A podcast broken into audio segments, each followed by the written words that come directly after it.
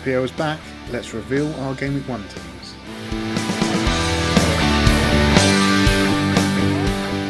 Welcome back, listeners, to the 138th episode of the FPL Surgery, recording on the 5th of August 2019.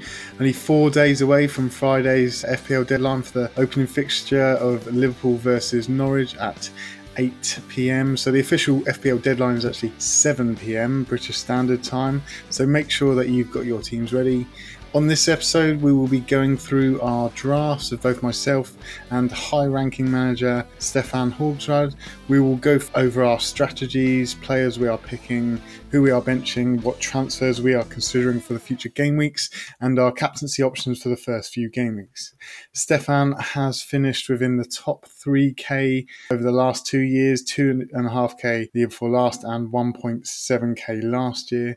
And I have finished within the top 10k within the last three seasons progressing from 8k to 3.5k to 2k last season. Stefan, are you ready for this? I'm as ready as Chris Kamara, Jeff. oh, uh, as you may have noticed, listeners, we are trying out a new bit of recording software. So we've got a few gadgets to use and uh, little sound bites, which just makes it a little bit more interesting. Hopefully, the sound quality will be a little bit better. Um, so, yeah, just going to cover some housekeeping and talk about our Patreon briefly. This year, we're looking at introducing new features for our Patreon subscribers. Access on Patreon consists of monthly prizes, and if you come in at the Slack level, you will be given access to Stefan's season team planner. So that will help you set up for game one and throughout the season with everything you require for planning and, and anything to do with FPL. You've got all the fixtures in there. Also have access to the prize leagues and prize draw with our beautiful shirts, which TC has recently modeled for us, coasters, uh, stress balls and mugs. And at some point during the season, we're actually going to give away some match tickets or the equivalent to if you live abroad and aren't able to get to a game. The higher tiers of the Patreon grants you access to the Slack level, and this consists of all our guests we've had on the podcast and the, the rest of our awesome patrons. So we've got some new patrons. FPL General, he has come in at the private league level where he can win monthly prizes consisting of the merchandise. We also have a load of new patrons, Matt Denton, Craig Bleakley, Jonathan Erez, Andre Bergstrom. He's a long-term pleasure who's edited his pledge to the Slack level. So thank you, Andre. And uh, Andre Far- Farouk, is that you say it, Stefan? Farouk. Farouk and yeah, and Martin Doherty. Uh, so they've all joined at the Slack level, so they'll have access to Stefan's season planner, which I have loved recently. So thank you, Stefan, and uh, thank you to all of our patrons which have joined with us. We really appreciate them. Uh, this year at the prize level, as mentioned, we are giving away the match tickets at some point. We'll try and get hold of them. So something a little bit more exciting for the season for our patrons. I also asked uh, all of our new patrons over the summer how they were finding it in the Slack channel. And Alan Duffin, who has joined recently, said, In a few words, Iceman, the Slack channel is awesome. I don't personally listen to many pods outside of the FPL surgery. So the interaction on the Slack channel and the seasoned campaigners and a real nice bunch of members is fantastic. Some great advice and so many ideas floating around. And it's a great laugh. So thank you for that, Alan. Uh, so if you want to help support the FPL surgery, please go to patreon.com forward slash FPL surgery. All support is greatly appreciated and it just helps the pod keep going. Right. To sum up this episode, as mentioned, this episode, we're going to be going through the game week one teams of both myself and Stefan. We will go over our strategies, players who we're picking and who we're benching and what transfers we're considering, etc. and the captaincy options for game week one. So going to firstly start with our strategy. So I'm going to come to you, Stefan, first, because I've been talking for ages. What is your approach and what is your strategy? What are your thoughts on how to set up your game week one team? What you're focusing on?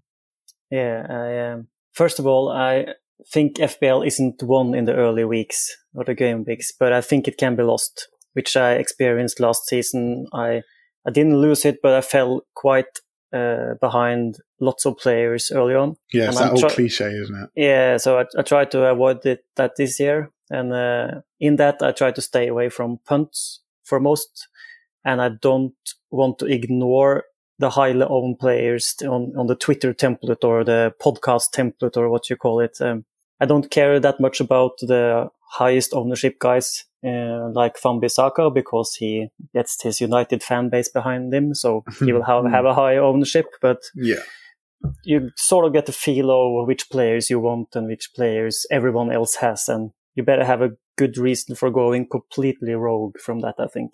Yeah, we as uh, Twitter users, and we are in the FPL community, we kind of get to see quite a few teams. You kind of get to learn what's going around. You don't necessarily take it as, oh, I'm just going to copy that team. You do take it on board and you think, well, Fraser's owned by a few. Maybe I'll have him or why has everyone got Fraser? And, you know, you kind of look into it yourself as well. So it does help knowing what other people are doing.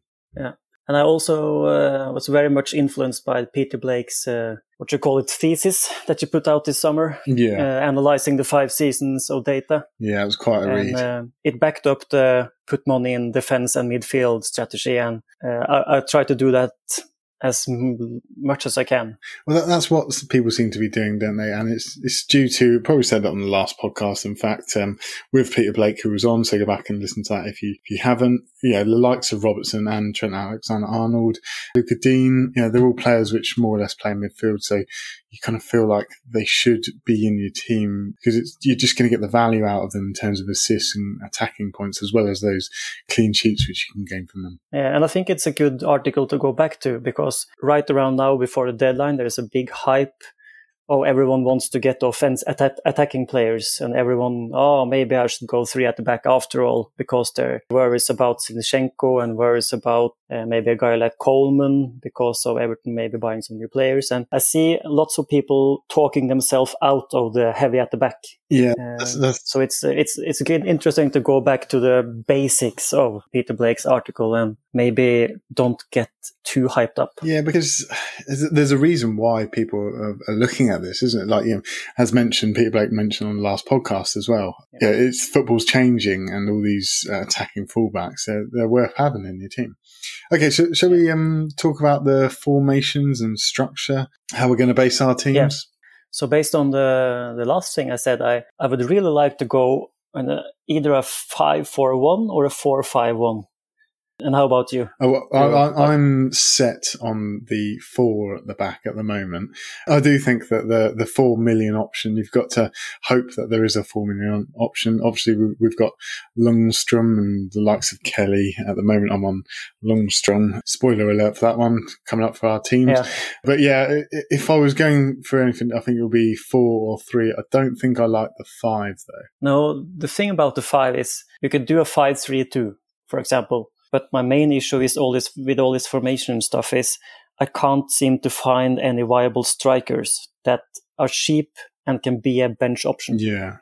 if if I go a five four one or a four five one, I end up with one basically one striker that's guaranteed game time. And if he's injured or if he's out, I sit there starting Connor Wickham or Greenwood, and they won't start.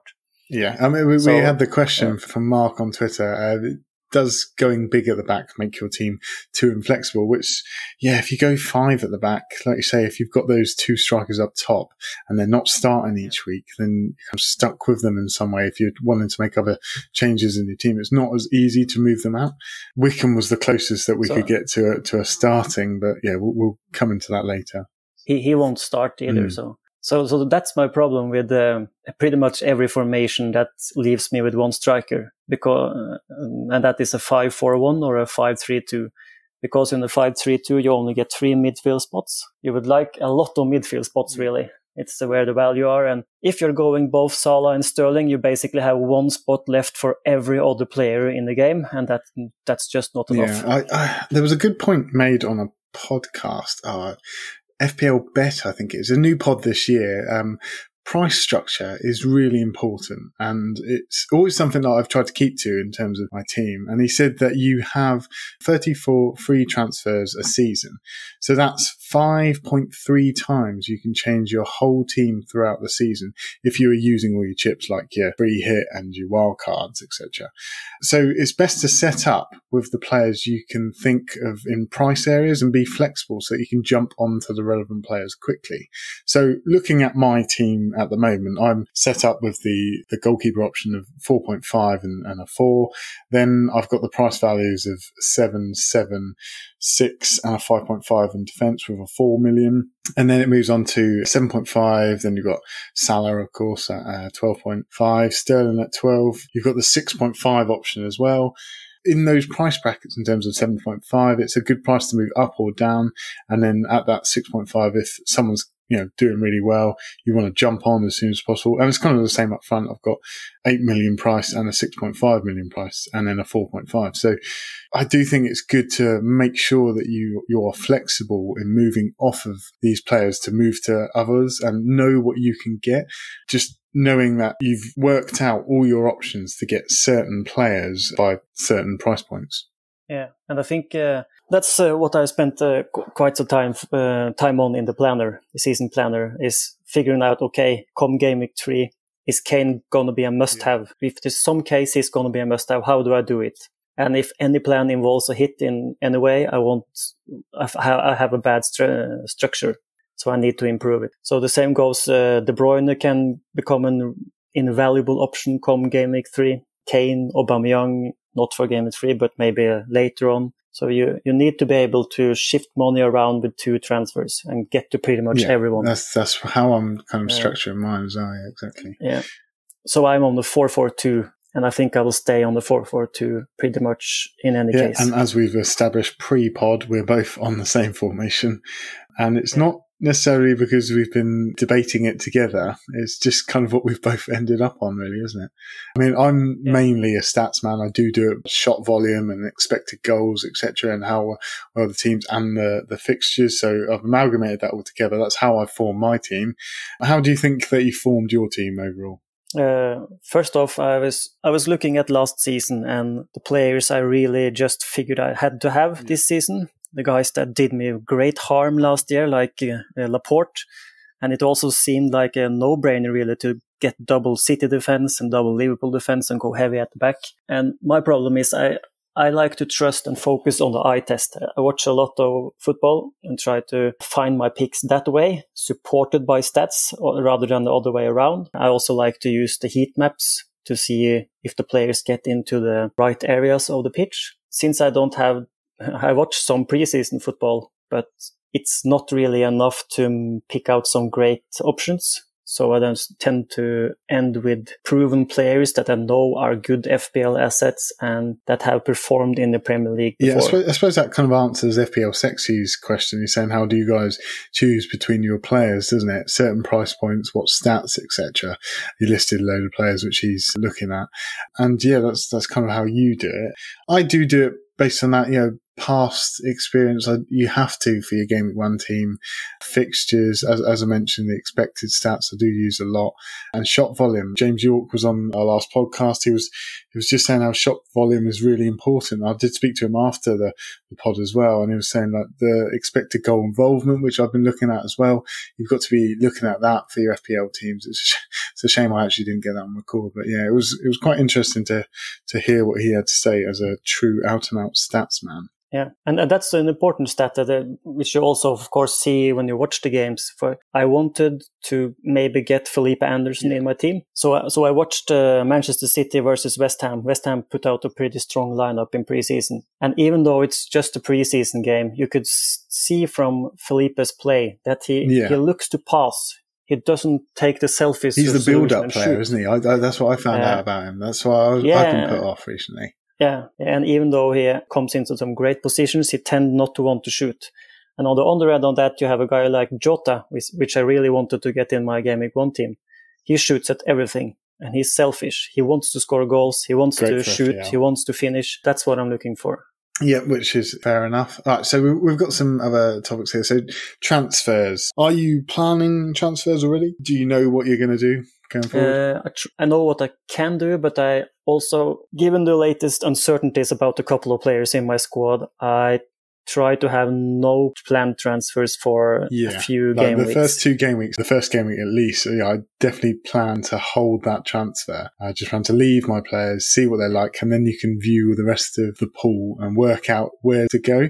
I've got a couple of players which I want to move around, and I've got options of nearly anyone who I'm debating about now whether to go towards, but I'm just making sure that I've got the players to move around so I can get to those players which I'm thinking about now. So it's nice to have that structure so you can jump on wherever you think's the best place to go when you know when it's the best place to go there. Yeah, and I think it's valuable to you have to sort of give your team at least a couple of game weeks before you shift it around because you spent so much time researching it, so much time finding the right players, and you kind of just have to trust them for some game weeks. And the, the important thing then is to not get carried away by the price changes. There will be a lot of fluctuation early on because every one of the 5 million players are going to make transfers. Some of them are going to do lots of transfers. Prices will go up and down. If Aubameyang scores hat trick versus mm. in, in the first game week, yeah, that that would be difficult for many managers. even though patience That's is uh, key for the first game. You know, some player which you haven't got in your team and you really want and they've just done really well. That's a bit knee jerky type thing, isn't it? Yeah. Okay. So let, us kind of move on to premiums then. So we've got some questions here regarding premiums. Question from Mark. How risky is it not to cover the Aston Villa fixture with Harry Kane? How much have you thought about Harry Kane?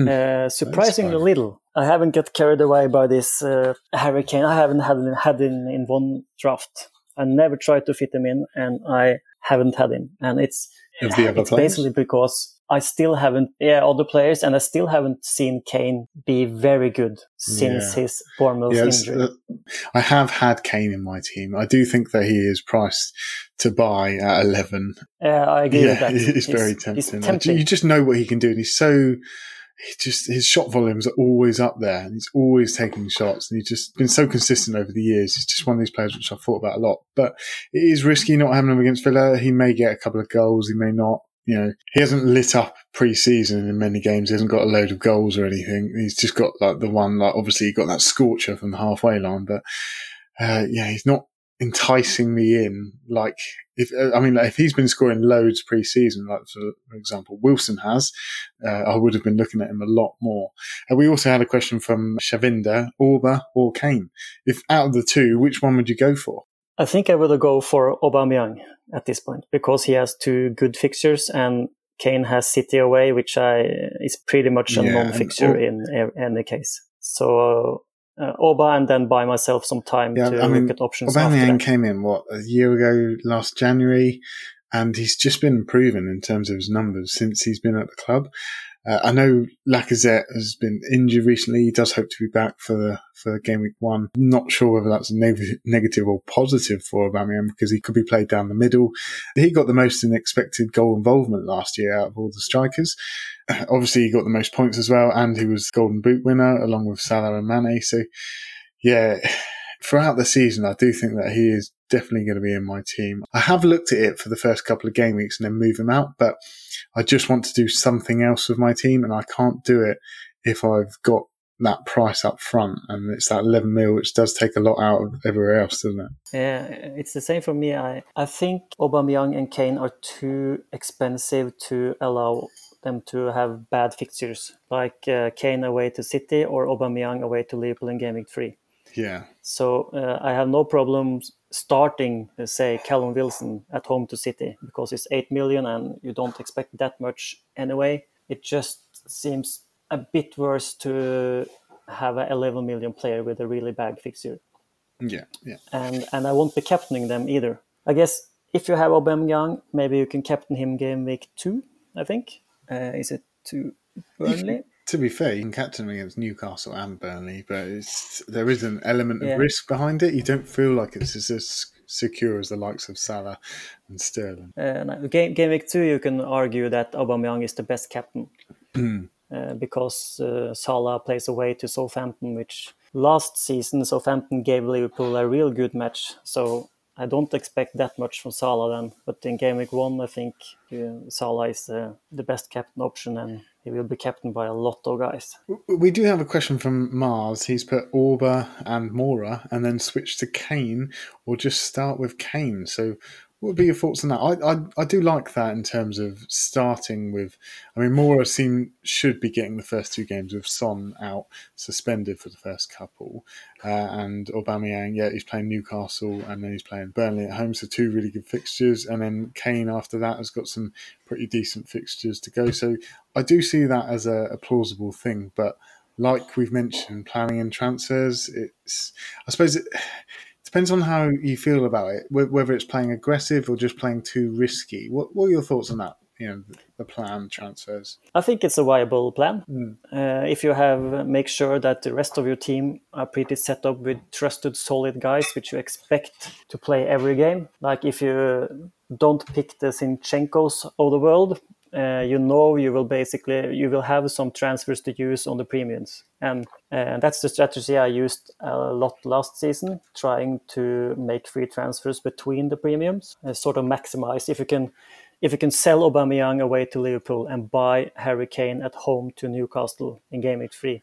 that has got to be the best way to spend one free transfer in my opinion. Yeah, I think I... you get to shift around a big part of your team with one free transfer and getting the best possible fixture. Yeah, if I didn't want to maximize that money elsewhere, then I, I have looked at that option myself. Um, yeah, just couldn't quite work it with the other players that I needed. Okay, let's move oh. on to punts then. So, I've got a question here from uh, Christian Weasel. Is that fellow Norwegian apparently? Any... It is, it, it's Vessel. Oh, Weasel sounds like something else. uh, yeah. It's a Christian Vessel. Is that it? Yeah, Vessel. Okay, we'll, we'll go with that. Okay, um, yeah. So he's put any thoughts on uh, Ceballos? That has to be for you as an as a gooner, right? Yeah, as a as a gooner, I have kind of found out as much as I can about him. I know that he's played uh, 17 league games out of the 76 since the return of Zidane. Did not help him in his case. I mean, he has the talent to be a very good player. He's still very raw. I know he was player of the tournament two years ago. He did well last year when Spain won the under 21 level tournament. His move to Madrid has kind of stagnated his career, though. Like with Zidane, he kind of trusts Modric, Kroos, uh, Casemiro, who play in his position. He's 23 and he does wear his heart on his sleeve. But as an FPL option, only seven goals and four assists over the 100 La Liga games.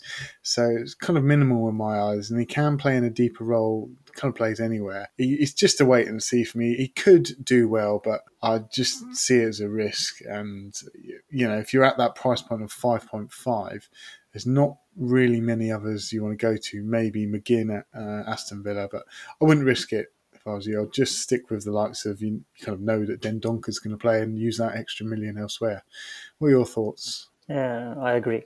I'd rather start Dendoncker and spend the money elsewhere. Good. Okay, yeah, he also yeah. asked about Moise Kean, Is that how you say it? Worth considering that 7.0. What are your thoughts on him? I don't know much about him. I don't know much either, but my guess is he can finish better than uh, Calvert Lewin, and that is why I did, they got him. Oh, go. First off, I think uh, everyone else at Everton benefits from him coming in. That's Digne with his crosses and Coleman with his. Uh, he, he creates some big chances, but you had no one to put them away. Maybe he has now and also Sigurdsson should um, maybe benefit from it. So I, I, would more look at the other Everton guys rather than going straight for Moise Kean. Yeah, and he's, he's also probably him. you know he might not start the first couple of games anyway. Like he's probably going to warm him into that Everton team, get him used to playing. Obviously, Dominic Calvert-Lewin has already played there, so to start with him, I see as being the better option for Everton at the moment.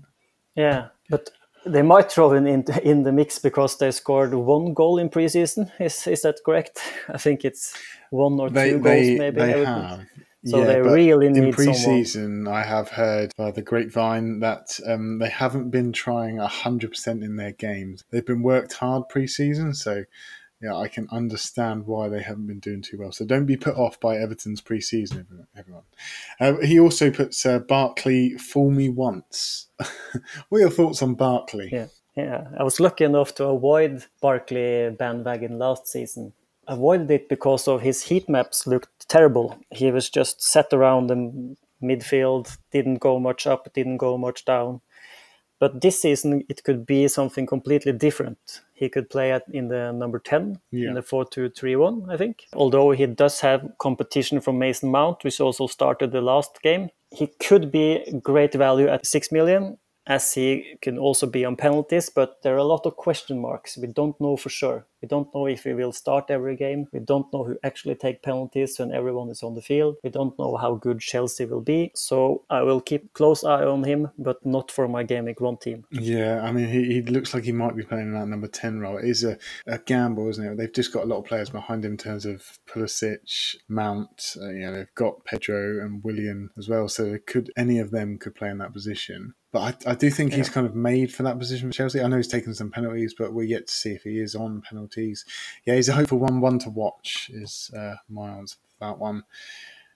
Yeah. Um, uh, we also kind of had a question from FPL Doctor just saying, is Barkley worth a punt? So mm, depends. He's worth a punt if you like punts. Yeah. so if I if I like punts, I would punt on Barkley. Yeah, I have looked at him quite a lot pre-season, but I yeah I've managed to move myself away from him. Yeah. Right, so we'll move to captains now briefly. Um, obviously, we've got your planner, so we've sorted out our captains for the next fifteen game weeks. yeah, it's easy to sorted me right out in advance. Yeah. yeah. What, are your thoughts on captains at the moment? Are you looking at, yeah, is it premiums only? Is it always trusted? Are you going to be looking at the polls continuously? Yeah, I, I tried desperately early on to go with just one premium player, just Salah, and maybe switch him and Sterling back and forth as they were supposed to be good captains. Yeah. But I quickly ran into trouble because in Game Week 1 and Game Week 2, I'm trusting Salah pretty much certain of that. But as we go along in Game Week 3, we have Salah at home to Arsenal and Sterling away to Bournemouth. It gets tricky. Arsenal, though. huh? He can get a lot of goals at Arsenal, too. Yeah, yeah, he, he could, he could. But you would also maybe want Sterling. Salah scored a hat trick away to Bournemouth last season. Why not Sterling this season? The thing is, Salah and Sterling have so such good games from Game Week 3 and on. If Arsenal is a good game at home, he usually does well. So I have planned out Salah for the first three game weeks, then Sterling, and then Salah again. But it's a toss up between Salah and Sterling a lot of game weeks, I think. Yeah, I, I, agree with that. I do like having three players in my team. This is why I've looked at Kane quite a lot, but I'll explain why I haven't got Kane to start with. But I do think Salah's a given for game one, hundred percent for me. You know, Norwich, they're not the greatest defence in the Championship last year. Uh, they, I've heard they've also got some injuries as well at the back. Yeah. And yeah, Salah, I watched him in the Charity Shield yesterday. He got the ten shots, and he just looked raring to go. He looks on form in terms of getting involved in everything.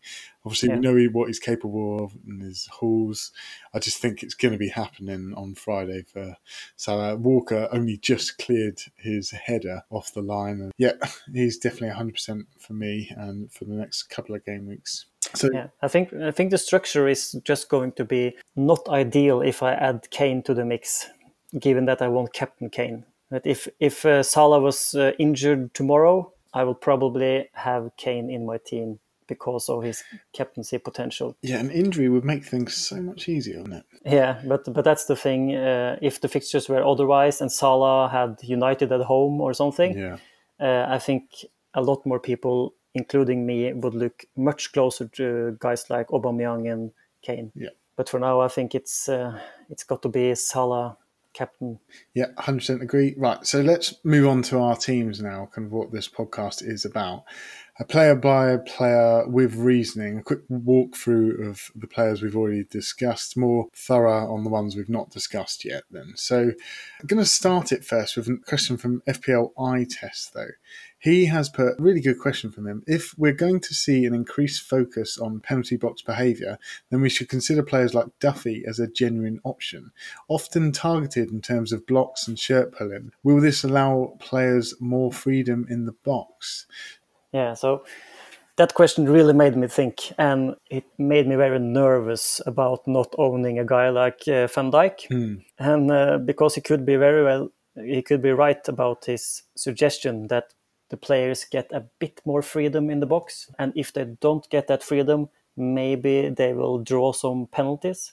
Yeah. If someone just drags down Van Dijk and VAR goes and check it and they give a penalty. I'm not sure how many penalties VAR actually give out of shirt pulling and blocking in the box. I'm not a VAR expert, but that would be my only question. In in the World uh, Cup, What in think? the World Cup, it actually increased by 50% or something. In 2014, there were only 13 penalties, and in 2018, there were 29. Yeah. Uh, but that was the World Cup, and I do think they were quite strict on it. Yeah. And I know that they're not going to be going as strict on it uh, in the Premiership. So I'm not sure it's going to change a great deal. I think it might change the likes of shirt pulling and stuff. So it might give VVD a little bit of room to you know, to actually get on the end of things, like he did in the uh, Charity Shield where he hit the bar and he set up the uh, the goal by Matip. Yeah, the, uh, Bobby Madley, the uh, old uh, Premier League referee, was on a Norwegian podcast, and he said that they were trying to make the ref go as few times as possible and check the situations again for himself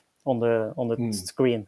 So uh, I think these 50-50 decisions, or maybe it should have been a pen. I think they're trying to say, okay, give the referee and signal it's a penalty. No need to check it. It's clear. I'm not sure if they're gonna give a lot of penalties for the shirt pulling and stuff. I, I, see. This is the thing. I don't think it is predictable like people are thinking it is. I don't think it's going to change that much in terms of penalties. But I just think that the likes of Duffy and the likes of VVD, they just won't be touched as much. If that makes sense. Yeah, it might be. My strategy early on in the season is to go for the fullbacks. I think the centre backs are more for when the fixtures are congested like uh, come Christmas time, you would want Van Dijk over Alexander Arnold because he plays every game. He should should be able to play every game, and yeah, he has a good he's a good pick. But in early on, I would sort of like fullbacks. But this question really has got me thinking. Maybe we should expect more goals from central defenders this yeah. season. Yeah, agreed. Okay, so we, we did have a, another question here, like goalkeeper discussion and you know, the 4.5 options and how many we have now. A question from FPL Chris is, is it worth 1.0 to go Kepa over a 4.5? How do you rank the 4.5 keepers? And is Ederson worth another 0.5 over Kepa?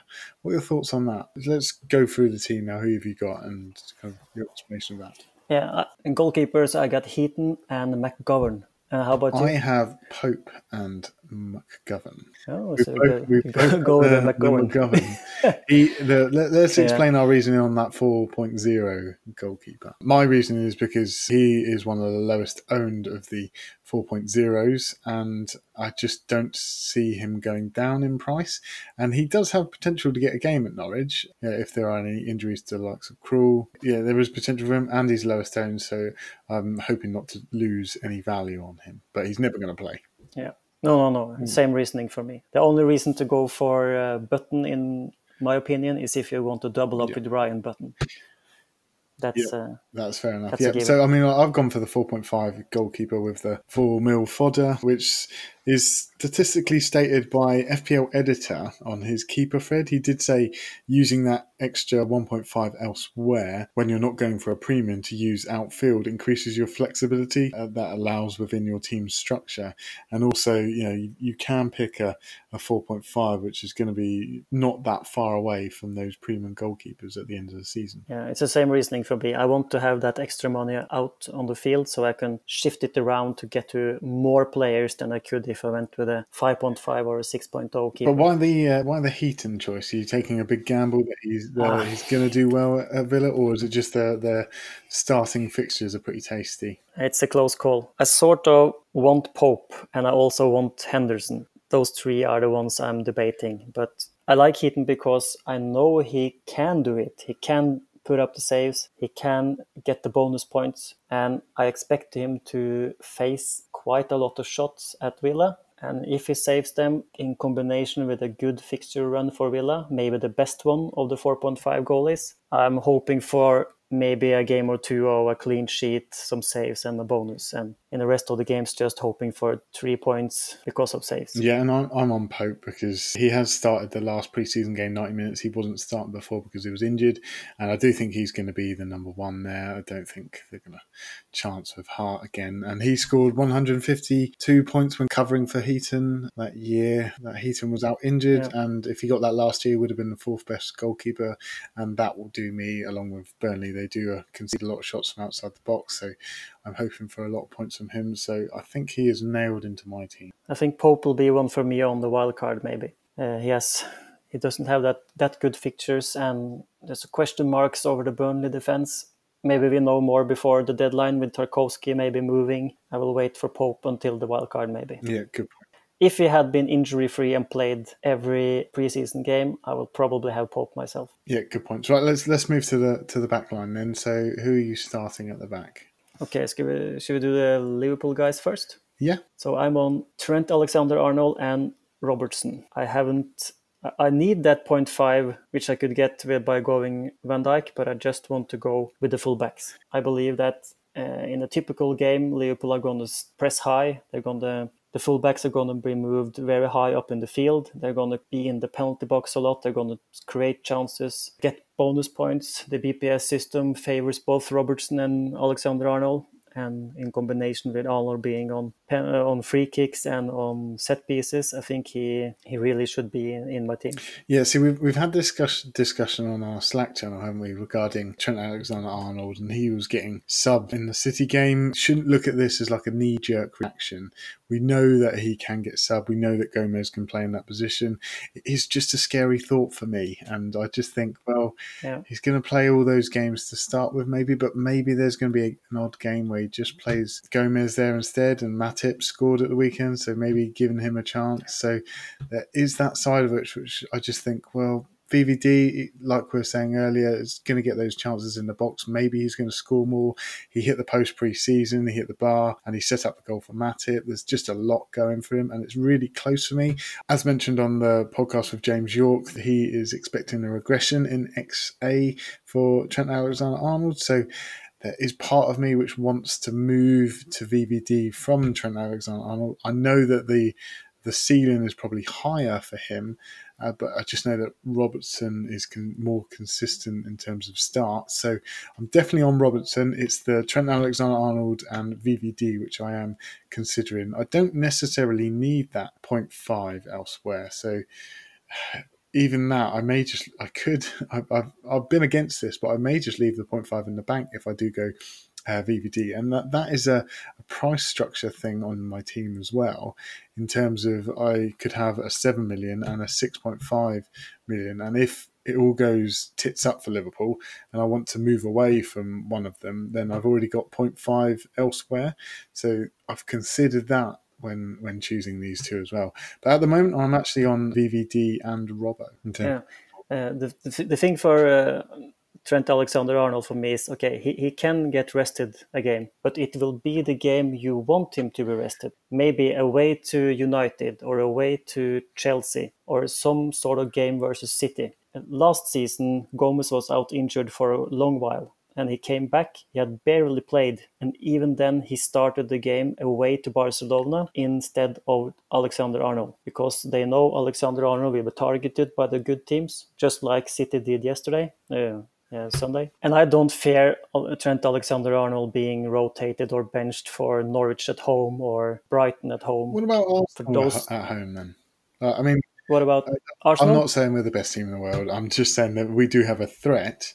And Alexander yeah. Arnold does tend to, yeah, he doesn't do very well against good strikers, does he? Like he wasn't faring oh. that well. And when Sane was there, uh, I think he was quite glad when he went off. So effectively, if you've got Aubameyang running at you, like, is he going to play him? Yeah. So that's my concern on that as well. I'm not going to sit there and say that Arnold won't be rested for Arsenal at home or benched. He's, he's not needing a rest. He will be benched if he doesn't play. But at the same time, with all respect to Arsenal, uh, I think Aubameyang just had a few touches last season away to Liverpool.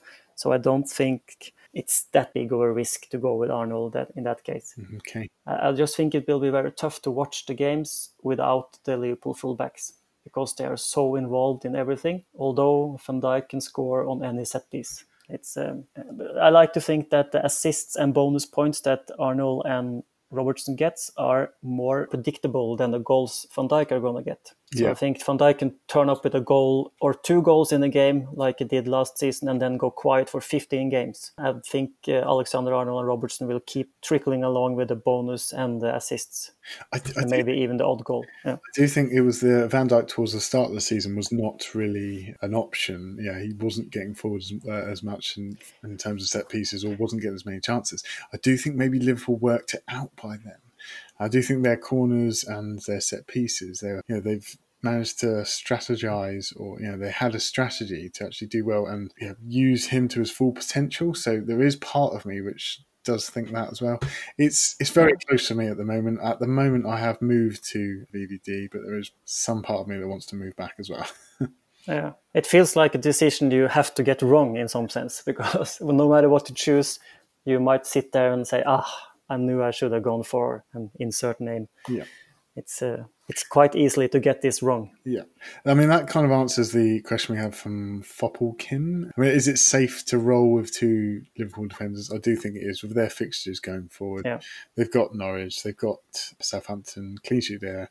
I don't think they're going to clean sheet against Arsenal. That's just because I love Arsenal. They'll clean sheet at Burnley and Newcastle. So there's just loads of points there, and you can see a lot of attacking returns for all of them. So yeah, I think that it is good to go with two Liverpool to start with. Yeah, and I can add that if I drop some one of them to Van Dijk, I will drop Robertson to Van Dijk and not Alexander Arnold. Yeah. I keep him ranked as number one for me still. Yeah.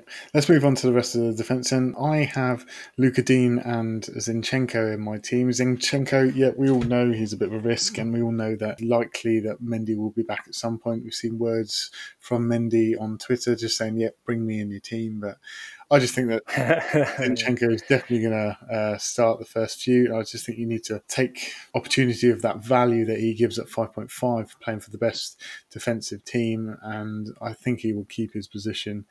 So he will be in my team to start with. Who knows? I, I may remove come wildcard, but I'm going to take advantage of that value that he gives. Yeah, I got Zinchenko as well, and I, I think you can't judge him based on facing Salah in one game. And he also lacked Laporte on the inside of him, so Otamendi isn't the same player that Laporte is. So Salah got got way too much room and did a lot uh, in the Czech Community Shield, but I still think Zinchenko does exactly what Pep wants him to do, and that matters a lot to me. So I think uh, Zinchenko will play for quite a while, and Mendy have to train again, and then actually have to get in the team. So I'm uh, I'm pretty set with Zinchenko, yeah. but I don't have Digne. I have Coleman. You do, don't you? Yes. Because of that 0.5. Uh, I really want Digne. I think he's the better player, but uh, Coleman has the ability to get inside the box and uh, create the big chances. Digne creates a lot of chances from corners, set pieces, but the big chances belong more to Coleman. And if they just get a player like maybe Moise Kean to finish those chances, I think Coleman can do well. And he also has has goals in him. But it's this uh, Sidibe rumor that is a blow uh, to Coleman. It came today. Yes, we saw trying that. to sign sign a new new right back. So I have to keep a watch out for that. Or else I'm, I'm pretty comfortable going with Coleman instead of Digne to save that point five. See, I, I haven't been. I just think that know, Lucas is worth more than Coleman, so I think you just got to pay that 0.5 uh, extra. He just he's on set pieces, you know, he's going to share them with Siggy, and I just think that he creates more chances. The assist is going to be where it comes from. That's where you're going to get your points from him, and you know, with the new player coming in, he's the guy which is going to help him get those assists really. So, yeah, I'm, I'm currently on him. Yeah. I don't really want to move to Coleman yet until I desperately need that money. I have no argument against Digne at all. I just can't afford it. Okay, so we've got our 4.5 fodder. Mine is at the moment Lundstram. He seems to be playing all of pre-season. A lot of Sheffield United fans saying that he probably won't start. He's classed as a defender when he's clearly a midfielder and always has been. So he can get forward and create assists as well. Who do you have in yours as your 4.5 fodder? 4.0. Have fodder. I said 4.5 yeah. the whole time? Yeah, I think so. That's okay. 4.0. It's a 4.0. And I, yeah, I have Lundstram as well.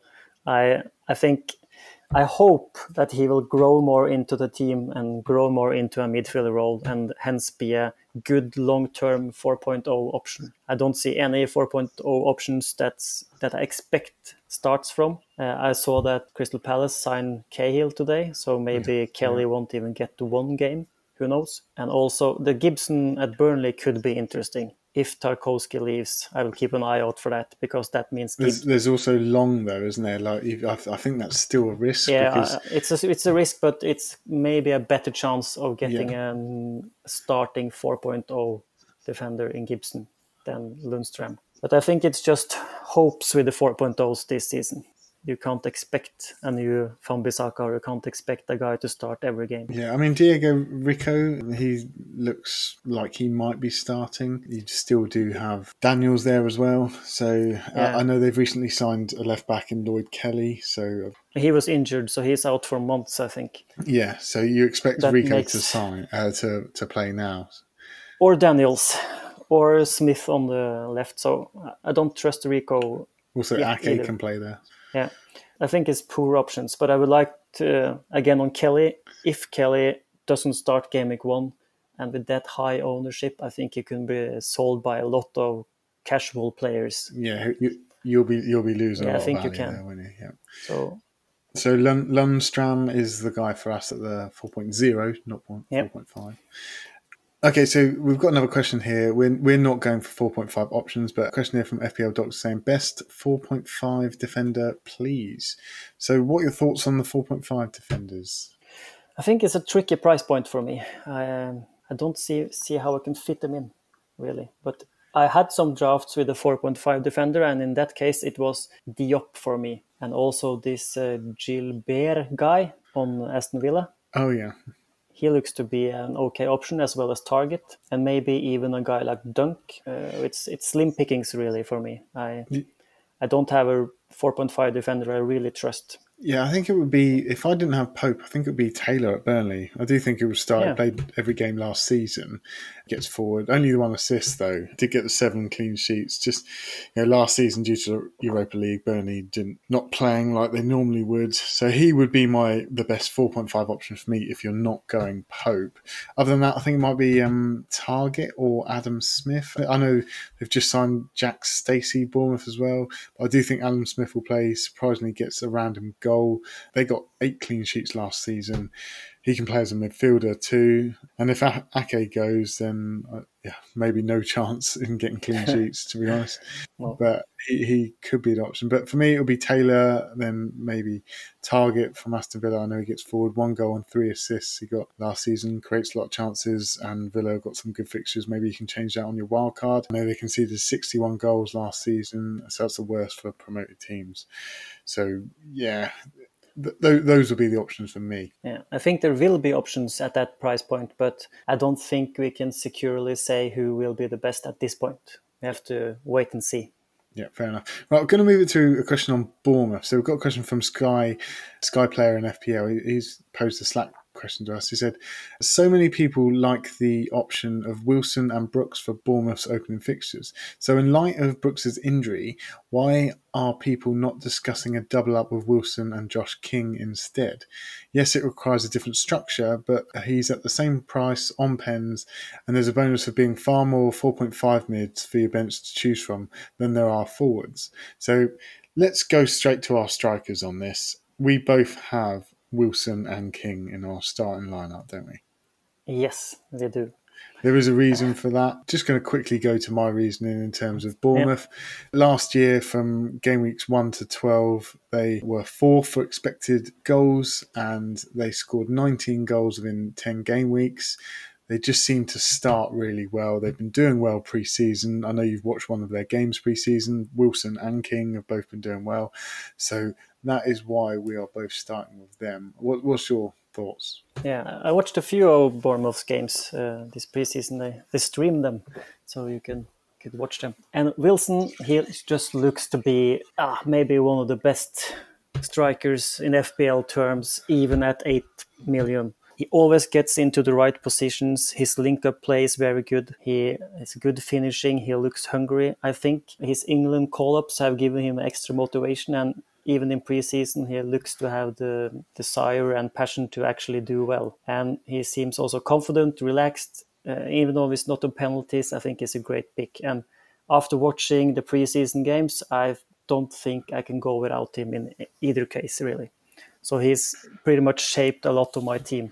Yeah, 14, um, 14 goals, 12 assists last season. He got yeah. 5.6 points per game. Yeah, he's just looks really good. I did look at some stats regarding the highest ranked in 2018 2019 for expected FPL points posted by FPL Fix. There was just saying the standout value picks for the 2019 2020 in order was Wilson, and he is top on 8.0 and the likes yeah. of Fraser, Jimenez, Vardy, Pogba, and Sigurdsson are all in there as well.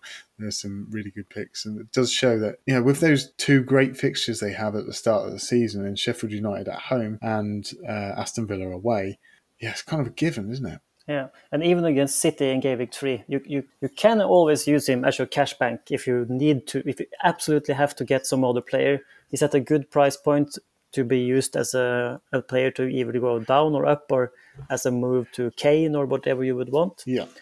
Um, That's exactly why I, have kind of gone for him as well because I, yeah. I want to take advantage of these two fixtures and let you know as well. I also have Fraser in my team in midfield. So I've tripled yeah, triple up, up, on the ball. I, have just gone full whack. This is where we can discuss whether it's yeah risky or aggressive play.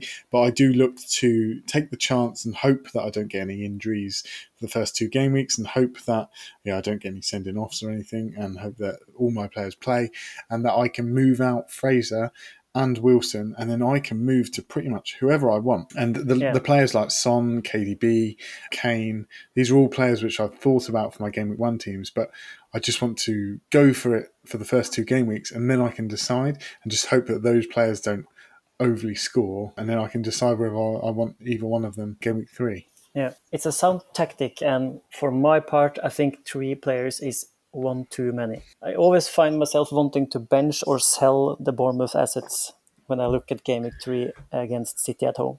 I, have no problem starting Wilson, really. He can score against anyone. He scored at the Etihad last season. I'm not worried about too, him too much, but I want to bench King or sell King, and I don't want to have that issue also with Fraser. So for me, I think having three of them will be one too many planned transfers, so sort of say. Yeah, which again I can kind of be behind, but I just think that you've got your 6.5 million option as a striker. I do think King's the best 6.5 million option.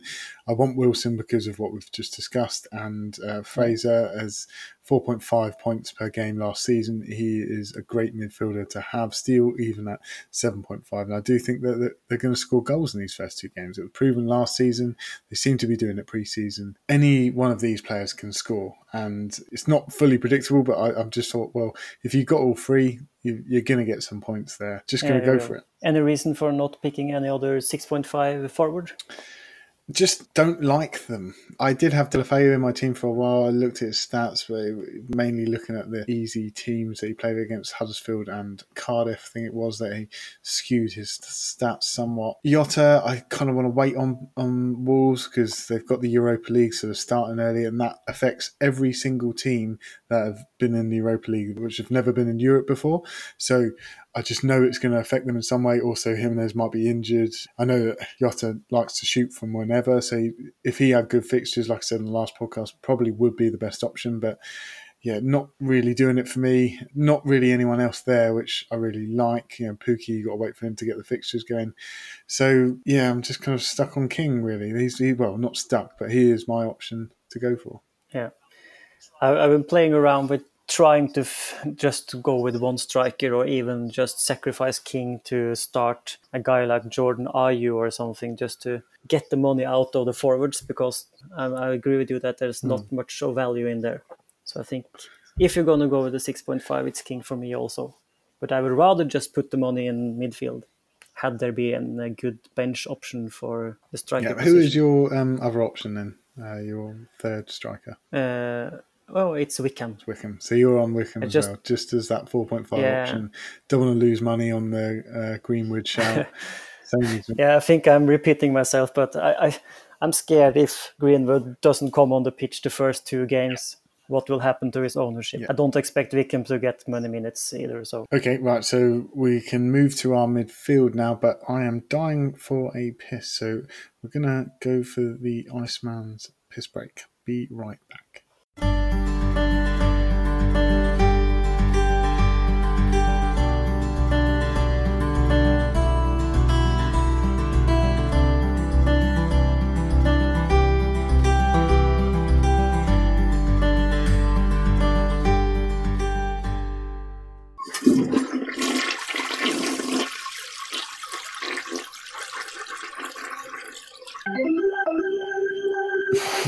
I'm now I'm now going to press that every single time we come back from the ice contest. Welcome back to me and you from the break. So we're going to go through midfielders now, and we've got three questions based on Everton. Luke Jurdy and I'll start saying, "What are your thoughts on Siggy now?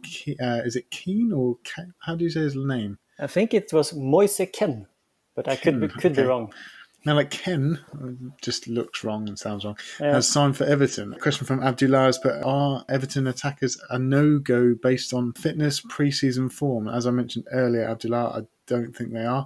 They've been run hard pre-season. A question from Christian Wessel, as you corrected me earlier, yeah. uh, but are we forgetting about Siggy? Uh, I don't think we are forgetting about Siggy. I'm not the, the greatest fan of his. What are your thoughts on Siggy? So I actually have Siggy in my team yet again. Mm. Uh, he was one of the first ones in my first draft, and it's he sounds like a no-brainer. He's on set pieces, he takes penalties, hopefully still, and he has the best fixtures by far by anyone, and you can keep him for a long time without having to worry about him. He should deliver points for you, and you don't have to touch him. But then it was the thing about Gana leaving, Zouma left, they can't score a goal in preseason, and now Delph is injured. There are a lot of questions, really, and, and you get a sneaky feeling that Everton may not be the best team to go for after all. But then again, Siggy, for me, he could do well regardless and he's at a great price point for me because if he fails, him a couple of game weeks, he can become virtually anyone in midfield except the 9.5 guys, and he could also be a Kevin De Bruyne if I downgrade somewhere else. So I think he's at a good enough price point for me and have good enough fixtures to maybe get an odd at game week one. I have him in now, and I think I'm going to keep him. You see, I'm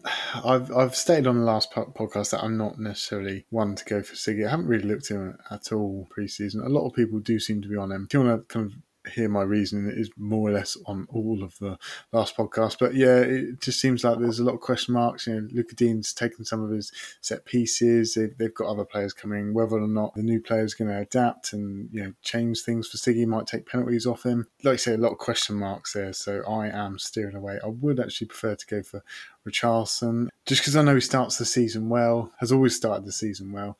So he would be the option that I'll go for out of those um, Everton attackers. But I'm not actually on any of the Everton attackers at the moment. My midfield, if we're list, if we're going back to listing, is I, I would prefer the Fraser option at Bournemouth for all the reasons I said earlier. So that's who I've got over your Siggy. Yeah. So in a world where Jota was actually a good pick and didn't have to travel to Armenia on Thursday night, I I think I would have gone Fraser as well if I could get another player than King up top. But I just feel like getting the three Bournemouth players is too volatile for me. Yeah. I, I, don't. Yeah, I, I, would like to spread the risk a bit more. Yeah, that's a and, fair enough comment. Yeah. But it was pretty strange thinking of Siggy as a punt somehow. I think he's punty at eight million, but I still think I he's a good pick. Yeah, fair enough. Right, so let, us go through our other players. So yeah, we've got Salah, we've got Sterling. They are yep. the two main men to have. I can't be veering away from them at the start of the season. Just consistent point scorers, always up there. And Salah, I just think is going to have another season like the last season, the season before last. And Sterling just seems to be progressing well all the time, even though he missed an absolutely terrible one-on-one in Charity Shield. But yeah. they, they it, are. It seems to, uh, it seems too risky. Yeah too risky to go without. And he, he, looks to be probably starting up front. Although Sane's now out, maybe Jesus will start up front instead and yeah. Sterling out on the left. Aguero could start as well, also. He, so. Yeah, he could do. Yeah, he's still yeah. still in there. So they are the givens. I don't think we need to say much on them, do we? They're, they're just players which we just want to have in our teams, and we're not moving anywhere away from them at the moment. Yeah. Okay, the other player, which is, I would say it is a slight risk. I know you listed it earlier that he's not necessarily risk because he's proven to score before, but Perez for Leicester, 6.5, just playing in, in behind Vardy. You can see a lot of goals coming from him uh, this season. Their fixtures aren't exactly great, are they? they? Start Wolves at home and then Chelsea away. After that, it's Sheffield United away and Bournemouth at home. I suppose that those fixtures are pretty good, uh, game week three and four.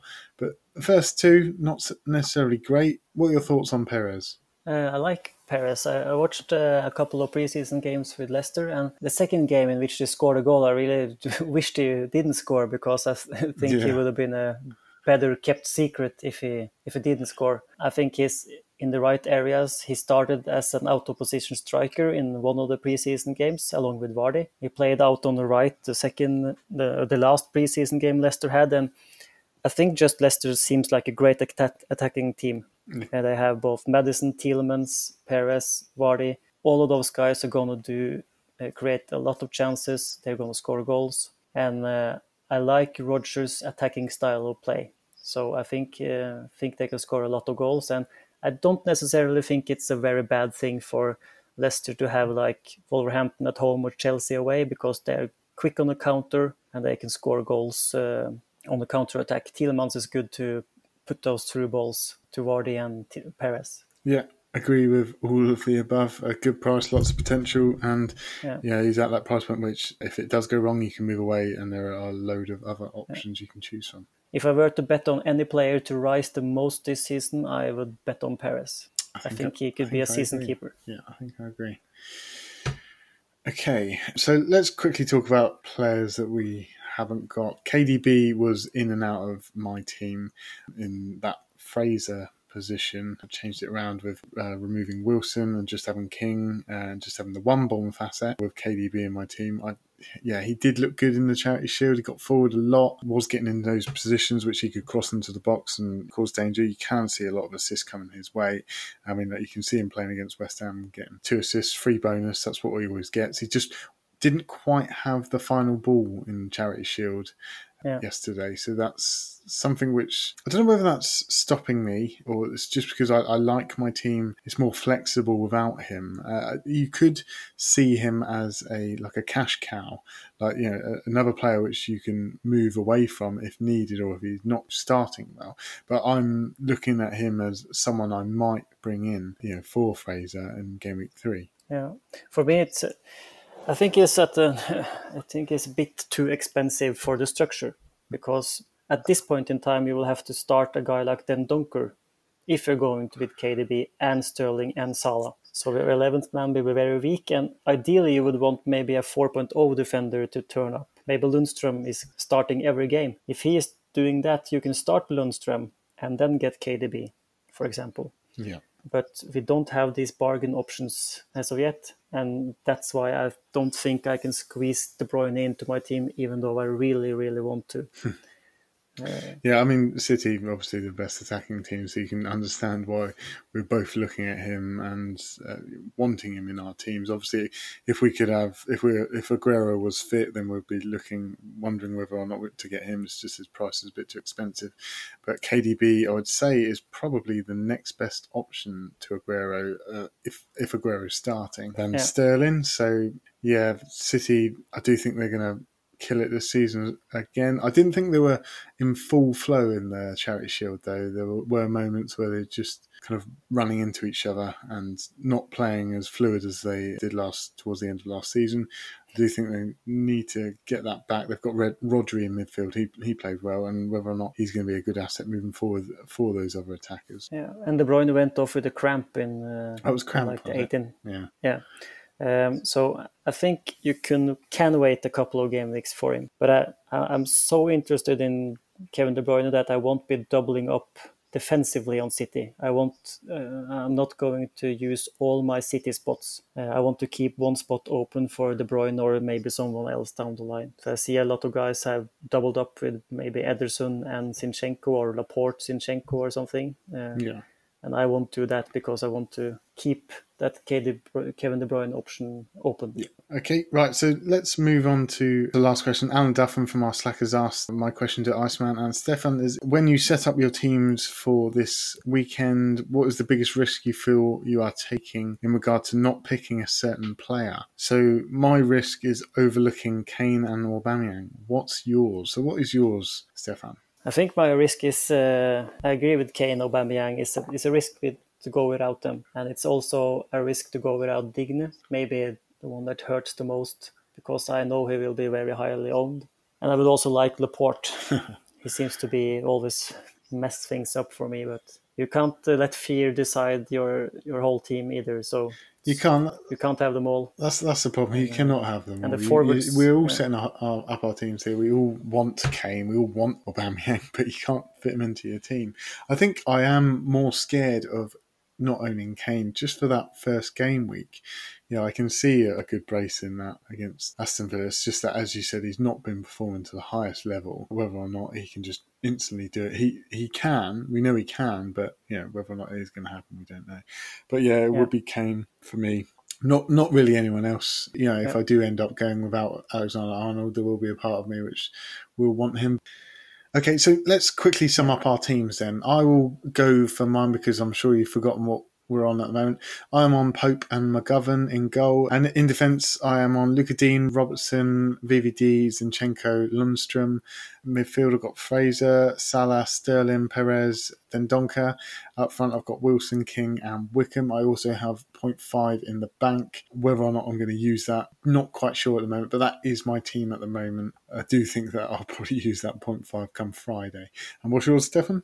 Yeah, I got Heaton McGovern in goal, and I got Coleman, Zinchenko, Trent Alexander Arnold, Robertson, and Lundstram in defense. Midfield is Salah, Sterling, Perez, Siggy, and Dendoncker. And up top, I have King, Wilson, and Wickham. Very similar. And hopefully that won't change too much by Friday. I mean, like, it's a caveat. We don't know if we're going to change these. It's not necessarily stamped down. Definitely going to go with this, but this is what we've been looking at, and uh, this is what our pre-season's got us to at the moment. I think signings is the one thing that couldn't can change things if there's some big yeah, signings. there are some signs that could change more. So you have to keep a watch out for that.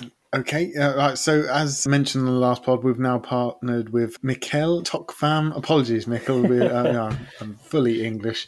Uh, transfer algorithm. I asked Mikkel this week to produce a team for game week one based on the players that are top of his algorithm, and he came up with Ryan and goal, Coleman, Robertson, Alexander Arnold, and Walker at the back, and he's got Siggy, De Bruyne, Salah. Barkley in midfield, no no Sterling there. Wilson and King up top, very similar to our teams. He's also got Heaton on the bench with Pukki, uh, Dendoncker, and Lundstram.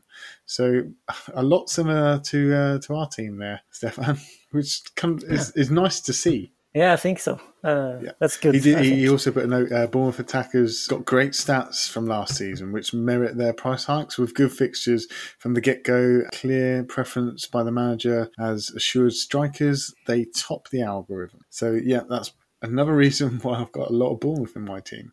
So well supported there by Mikel. You're going to have to tell me if I'm saying that wrong, Mikel. Um, Apologies.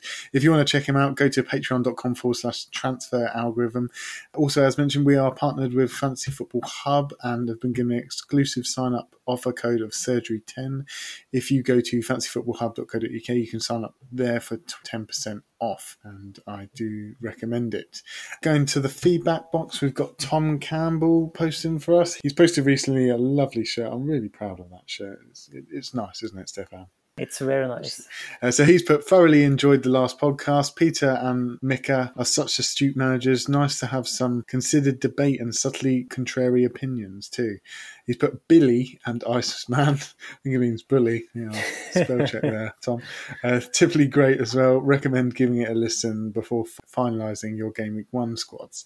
So if you want to go back, you can listen to the last podcast as well, where we go through forwards, midfielders, defenders, and keepers, which has finally got me to my game week one team. Uh, we also have sexy thoughts this week, so I'm just gonna play it for you now. FPL Sexy with Sexy Thoughts. This week's Sexy Thoughts and the first Sexy Thoughts of the new year, the new Premier League campaign, is sport. The Premier League's back, FPL's back, the Championship's back, and we've got the Ashes on. The amazing battle between Australia and England that every two years takes my complete attention for five days at a time. Well, not every two years, every four years. Sometimes it gets a bit boring in Australia as we seem to win a fair percentage of the test matches. But over in England, geez, what a battle.